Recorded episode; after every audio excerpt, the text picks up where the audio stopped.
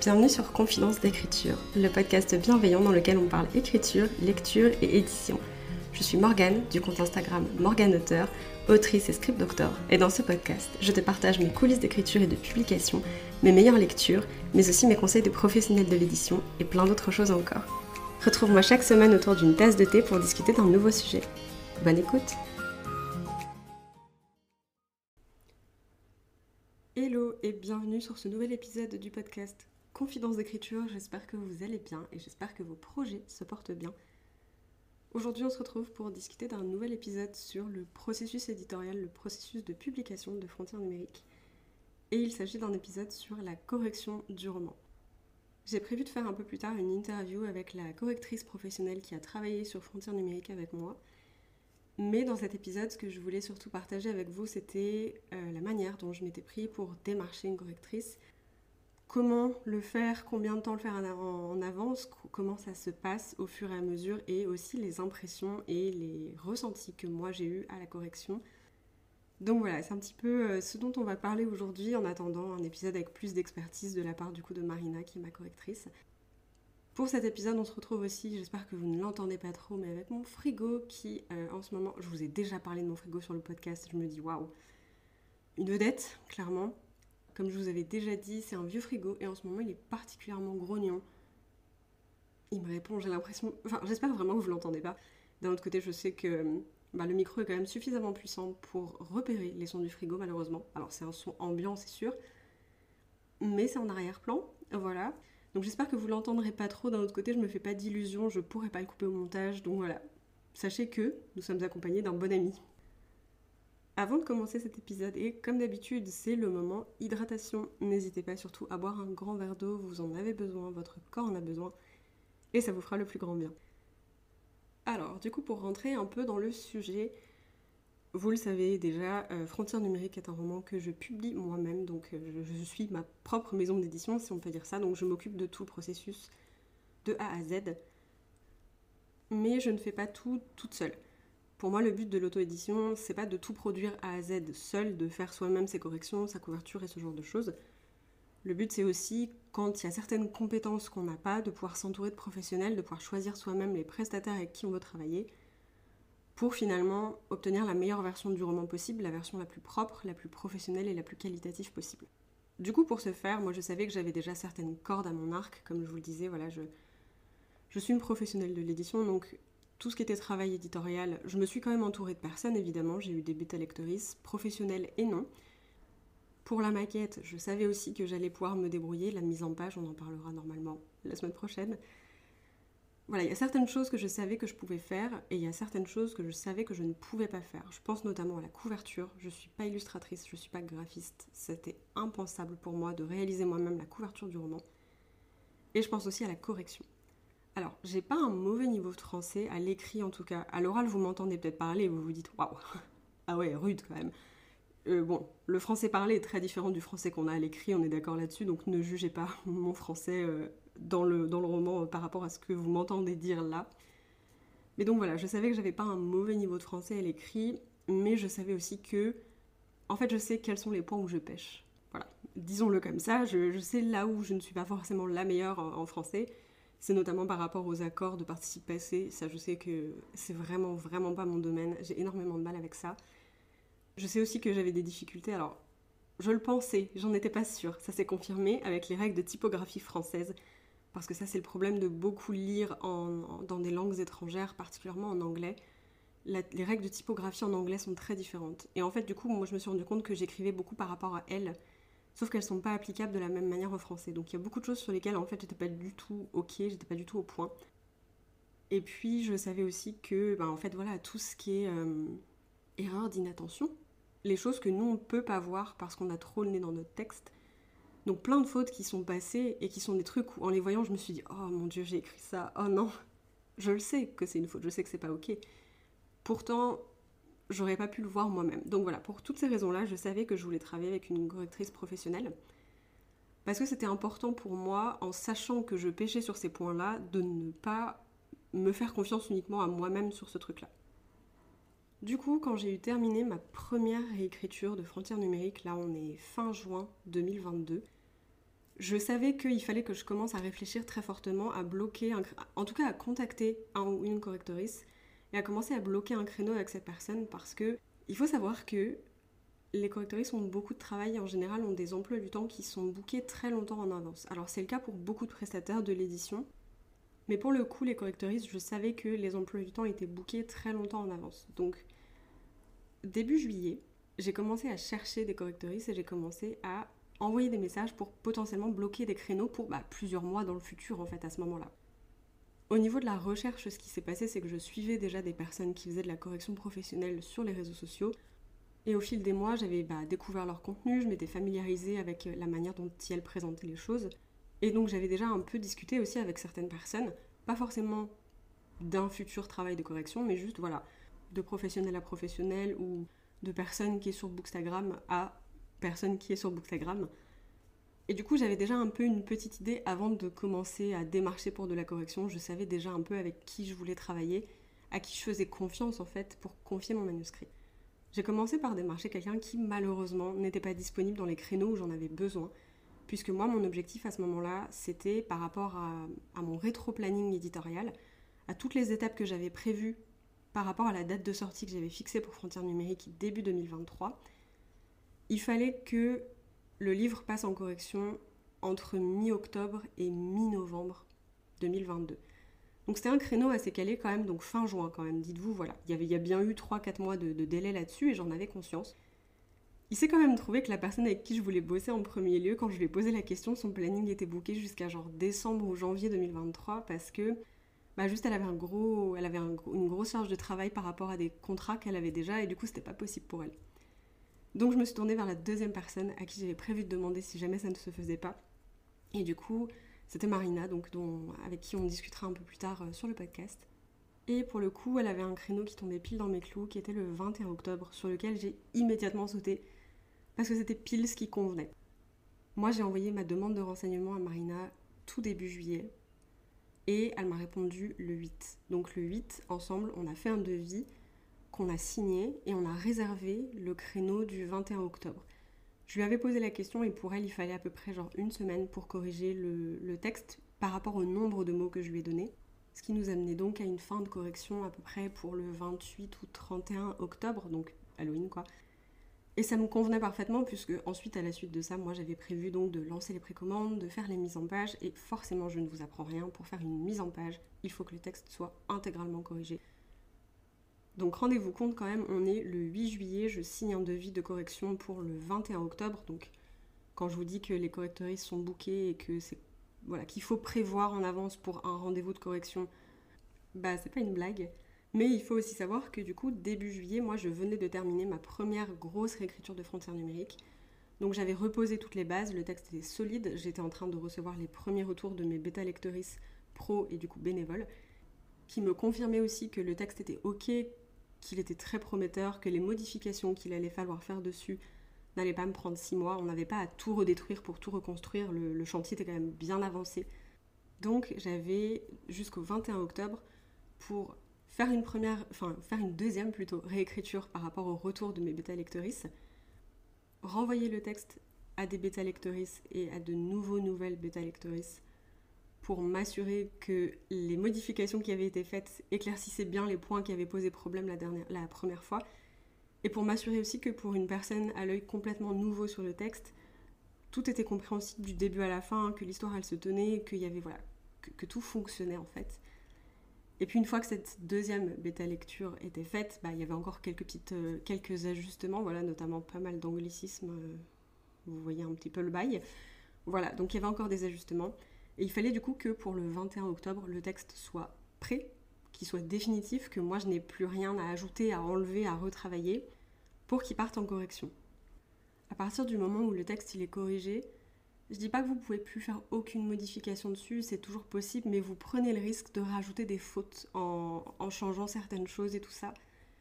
Et c'est quand même dommage du coup d'avoir payé un, un, travail de correction professionnelle pour ensuite, ben, finalement, vous semer à nouveau des trucs qui fonctionnent pas et tout ça. Enfin voilà, donc ça c'est un risque qu'il faut éviter de prendre, je dirais.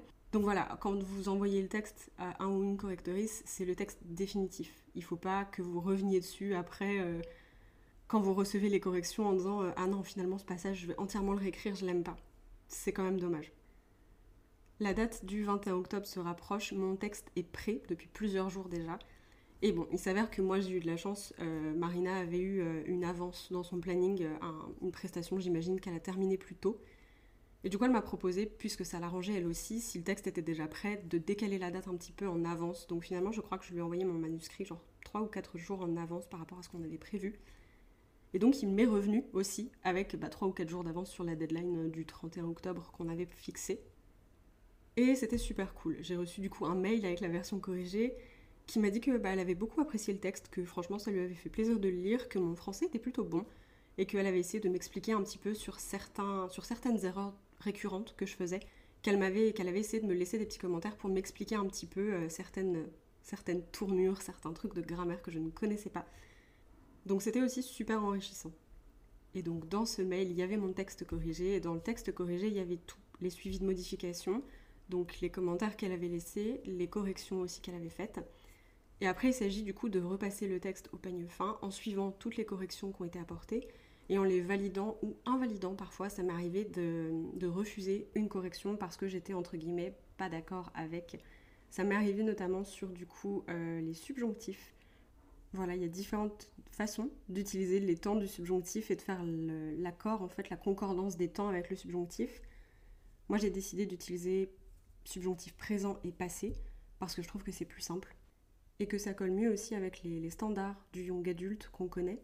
Donc voilà, il y a certaines décisions, il y a certains choix pour lesquels je me suis gardé évidemment le, droit de décider et de ne pas appliquer les corrections. Après, de manière générale, j'avais confiance en Marina, je vous disais, c'est quelqu'un que je connaissais depuis Instagram, donc je savais un peu qui c'était en tout cas sur les réseaux. J'avais déjà un peu vu son travail, j'avais déjà vu son contenu. Donc c'est quelqu'un dont je respectais l'expertise, dont je respectais l'opinion professionnelle.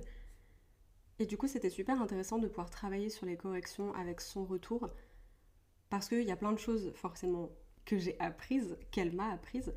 Et il y a plein de corrections aussi, et c'est là où c'est important, je pense, de rester vigilant, vigilante, parce que ça nous est arrivé une fois sur une phrase où on ne s'est pas comprise dans, la phrase. J'ai bien vu que par rapport à la correction qu'elle m'avait suggérée, que ça changeait complètement le sens de la phrase.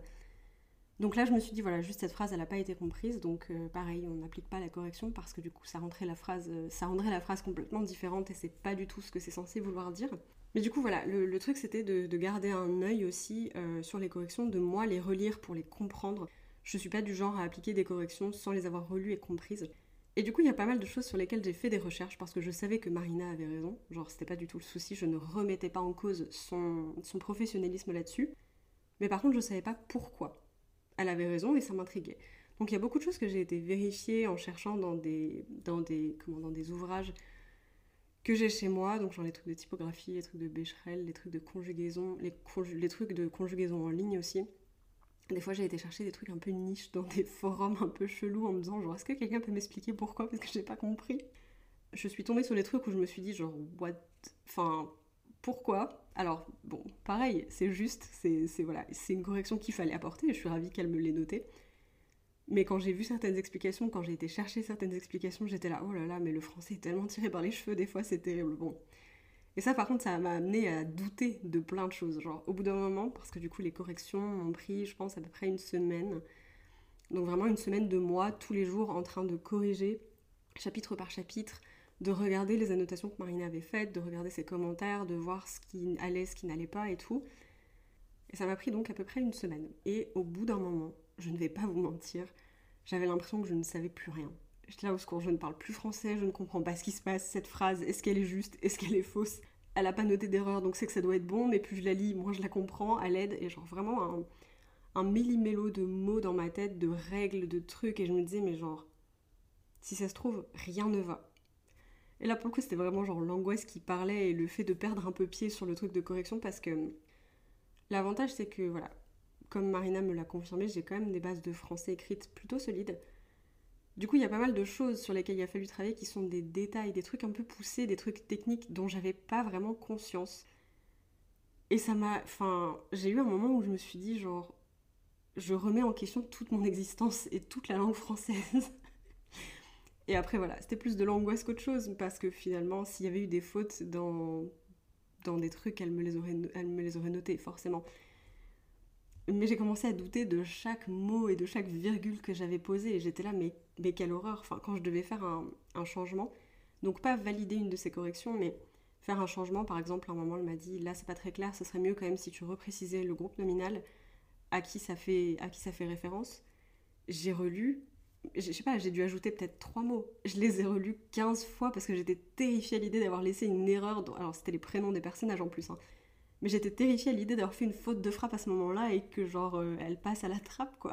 du coup, c'était. Euh, voilà. Je suis arrivée sur la fin des corrections, je pense, à un stade de paranoïa extrême où je me suis dit, genre, ok, meuf, laisse un peu retomber la pression là parce que, oui, c'est pas la partie sur laquelle t'es la plus spécialisée, ça c'est sûr. Mais fais confiance en fait. Genre, s'il y avait eu des erreurs, Marina les aurait notées. Donc, quand il n'y a pas d'erreur, il n'y a pas d'erreur. Ne cherche pas non plus midi à 14h. Parce que voilà, juste il y a un moment, bon, ça devient trop stressant en fait après d'avoir ça sur les épaules. Et c'est là où le moment où. D'ailleurs, j'en ai parlé sur Instagram en disant euh, là tout de suite maintenant, s'il pouvait y avoir quelqu'un au-dessus de moi pour valider ça à ma place, pour dire ok, c'est bon, c'est plus à toi de t'en occuper, c'est validé, on n'en parle plus. Ça m'aurait peut-être un peu soulagé entre guillemets, parce que à ce moment-là particulièrement, et là ça va mieux, parce que je sais que Marina a fait un excellent travail, je sais que moi aussi j'ai fait du bon travail en regardant ses corrections, en les validant et tout ça. Mais il y avait un peu ce stress-là derrière de dire, euh, quand il reste des fautes dans un livre qui est publié dans une maison d'édition, on va accuser plus facilement l'AME. C'est une entité, c'est pas une personne. Alors que là, pour le coup, s'il reste des fautes dans Frontières numériques, et humainement, il reste forcément au moins une faute. C'est impossible d'avoir un texte avec aucune faute, même les intelligences artificielles ne corrigent pas les textes à un tel degré de perfection. Du coup, il reste forcément au moins une faute dans Frontières numériques. Une faute qui est la mienne, hein, que j'assume pleinement. Mais du coup, voilà, c'est aussi un peu le stress de l'auto-édition de savoir qu'il bah, n'y aura pas d'entité supérieure à moi, je veux dire, à, à blâmer pour cette faute. Je suis seule responsable de cette faute. Et c'est vrai que ça, pour la perfectionniste qui, alors j'allais dire qui sommeille en moi. Elle ne sommeille pas du tout. Mais pour le côté perfectionniste en moi, bon, ça pique un peu. C'est stressant, voilà. De manière générale, ce que je retire de cette correction, c'est déjà, et d'une, qu'elle était nécessaire. Hyper important, j'ai appris plein de trucs. Et là, j'ai, disons, si ce n'est l'assurance qu'il n'y ait aucune faute dans le texte, j'ai au moins la satisfaction, la fierté et, et l'assurance que j'ai fait tout ce qu'il fallait pour que Frontières numériques soit la version la plus propre, la plus corrigée, la plus professionnelle possible. Et ça, bah, honnêtement, ça fait vachement plaisir. C'était important pour moi d'avoir l'expertise de quelqu'un sur le sujet, puisque je ne suis pas moi-même experte de la correction. Et c'était une expérience géniale qui m'a beaucoup appris et qui m'a aussi beaucoup rassurée. Si j'avais quelques conseils à vous donner pour la correction, ce serait du coup premièrement de travailler avec quelqu'un que vous connaissez sur les réseaux sociaux par exemple, quelqu'un en qui vous avez confiance, en tout cas dont le contenu vous met en confiance. Ensuite, c'est de vous y prendre un petit peu à l'avance quand même. Comme je vous disais, les délais pour réserver un créneau de correction sont quand même assez importants, donc c'est quelque chose à réfléchir en avance. Ensuite, c'est de ne pas avoir peur. Votre correctrice n'est pas là pour vous défoncer, vous dire ouais, ça c'est de la merde, et mettre plein de rouge partout pour vous embêter. En fait, c'est vraiment une personne qui va être là pour sublimer votre texte, pour le corriger, pour le, pour le rendre tout beau, tout propre en fait, et c'est une telle satisfaction d'avoir un document propre à la fin. Donc ne vous sentez pas mal à l'aise des fautes que vous avez fait. Très honnêtement, là, bon, je peux pas m'exprimer à la place de Marina, mais je pense que bon, elle en a vu d'autres, clairement, et je pense pas qu'elle m'ait jugé pour les fautes que j'ai faites, honnêtement, parce que c'est son travail. Et en fait, elle sait. Elle voit tellement de textes. Elle connaît les fautes qui sont souvent faites, elle sait qu'il y a énormément de fautes d'inattention aussi dans un texte. Sur un texte aussi long, c'est impossible de pas faire de fautes d'inattention, je veux dire. Donc voilà. Pas de jugement, je pense, du côté de vos correctrices, ne vous inquiétez pas pour ça. Et du coup aussi, profiter, garder l'esprit ouvert et profiter des créneaux de correction et du travail de correction pour apprendre certaines choses. Parce que ça va aussi beaucoup vous aider finalement. Euh, c'est des connaissances en plus à mettre dans, votre petit kit d'auteurice. Et euh, c'est toujours fun finalement de savoir que de texte en texte, même au niveau de l'orthographe, on s'améliore et tout. Enfin, moi je trouve ça très satisfaisant. Et un dernier truc que j'ai envie de dire, parce que je pense que je suis pas la seule finalement à être arrivée à la fin des corrections et à me dire genre à l'aide, le français, qu'est-ce que c'est L'ai-je déjà parlé Je ne sais pas. Je pense que c'est normal en fait quand on a la tête comme ça dans un dans une correction, dans un truc qui nous tient autant à cœur, d'arriver à un moment où en fait on n'est plus sûr de rien. Parce que finalement on a tellement le nez dans le truc. Comme d'hab, vous voyez, genre en fait c'est vraiment ça, genre il arrive un moment où on a tellement peu de recul parce qu'on est tellement plongé dans ce qu'on est en train de faire. ça occupe nos pensées tellement souvent qu'en fait, on est incapable de s'en distancer et c'est là que la peur et l'angoisse commencent un peu à arriver de dire genre je fais n'importe quoi, je sais même pas ce que je dis, ce que j'écris, est-ce que je corrige comme il faut et tout, genre. Sachez que à ce moment-là, si tout ça, ça vous vient en tête, ça m'est venu en tête aussi, ça m'a stressé aussi. Faites confiance à la personne que vous avez engagée, si vous avez respecté euh, le point numéro un qui est de travailler avec quelqu'un en qui vous avez confiance. Sachez que cette personne-là, n'est pas là pour vous prendre euh, à défaut, pour laisser des fautes dans votre texte. Elle a vraiment donné tout ce qu'elle avait pour le corriger. Et vous, vous avez donné tout ce que vous aviez pour valider les corrections et pour y être attentif, attentive. Et à ce moment-là, vous avez fait tout le travail que vous pouviez, donc c'est ok. Voilà, c'est un peu tout ce que j'avais à vous dire pour vous partager en tout cas mes impressions de l'expérience de correction. Comme je vous disais, on en reparlera un petit peu avec Marina parce que j'aimerais bien qu'elle vienne sur le podcast en 2023 pour un peu voir euh, bah, son point de vue sur la chose, les études qu'elle a faites, comment elle est devenue correctrice, comment ça se passe, la correction de texte de son côté. En attendant, du coup, on se retrouve pour un prochain épisode très bientôt. Là, je vous avoue que le planning des idées que j'ai pour le podcast ne cesse de s'agrandir et euh, j'ai énormément d'épisodes que j'ai envie de tourner. Enfin bref, ça va être incroyable. 2023 euh, s'annonce vraiment genre juste trop cool.